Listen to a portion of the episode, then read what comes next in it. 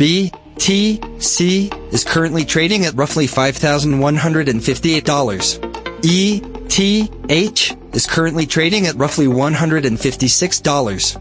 LTC is currently trading at roughly $70. XRP is currently trading at roughly 29 cents. XLM is currently trading at roughly 10 cents. Okay, everyone, I want to take a quick second to talk about Anchor. Anchor is a one stop shop for recording, hosting, and distributing your podcast.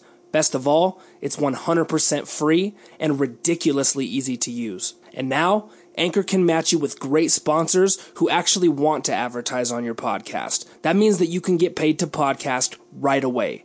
In fact, that's what I'm doing right now by reading this advertisement. So if you've always wanted to start a podcast and make money doing it, go to anchor.fm slash start.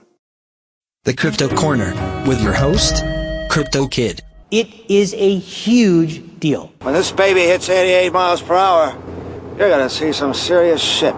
What's up, everybody? Crypto Kid here, and today we have a great lineup of information for your ears. So strap in and let's talk crypto.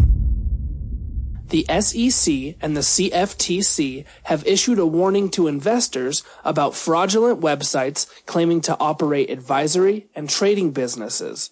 The alert was issued by the SEC's Office of Investor Education and Advocacy and the CFTC's Office of Customer Education and Outreach on April 24th.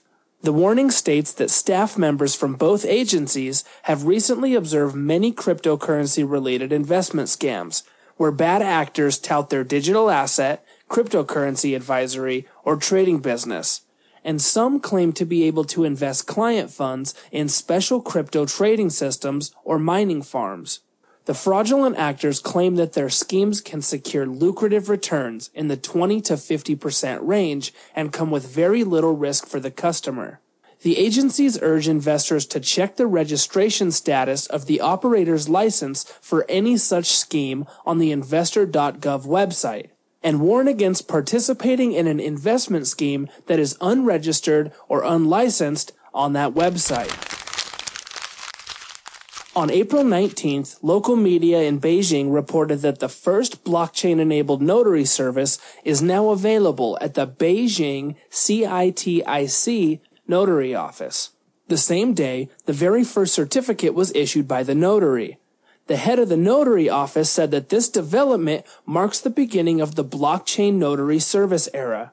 The newly implemented system allows the certificate holder to verify the contents of the document by scanning a QR code on the front of the document.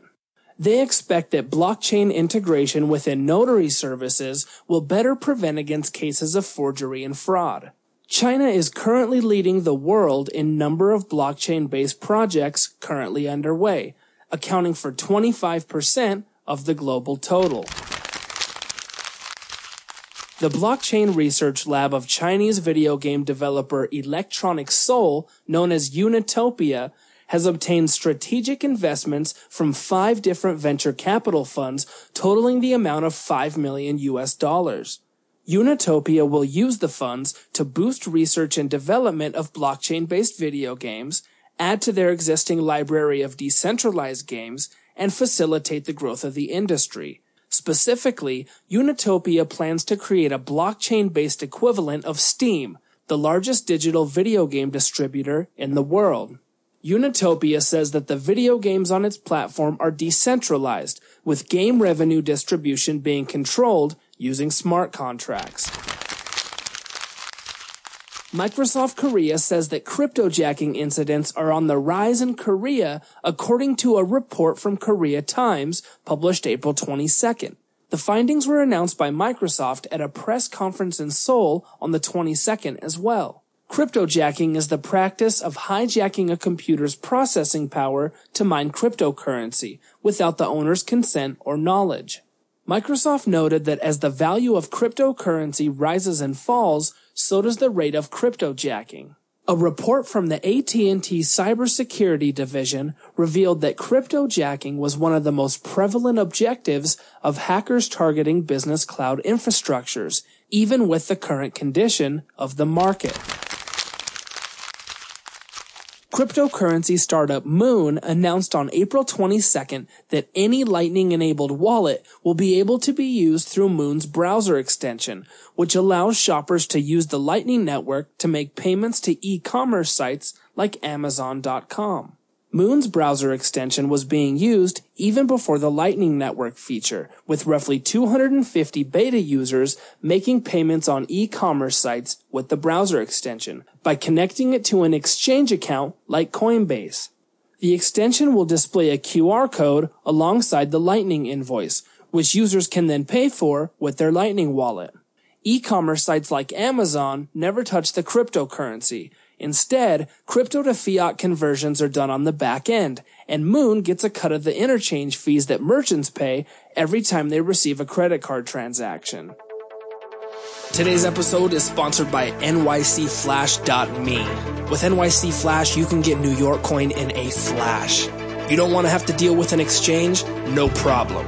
Simply head over to nycflash.me and use their simple interface to purchase New York coin with fiat directly.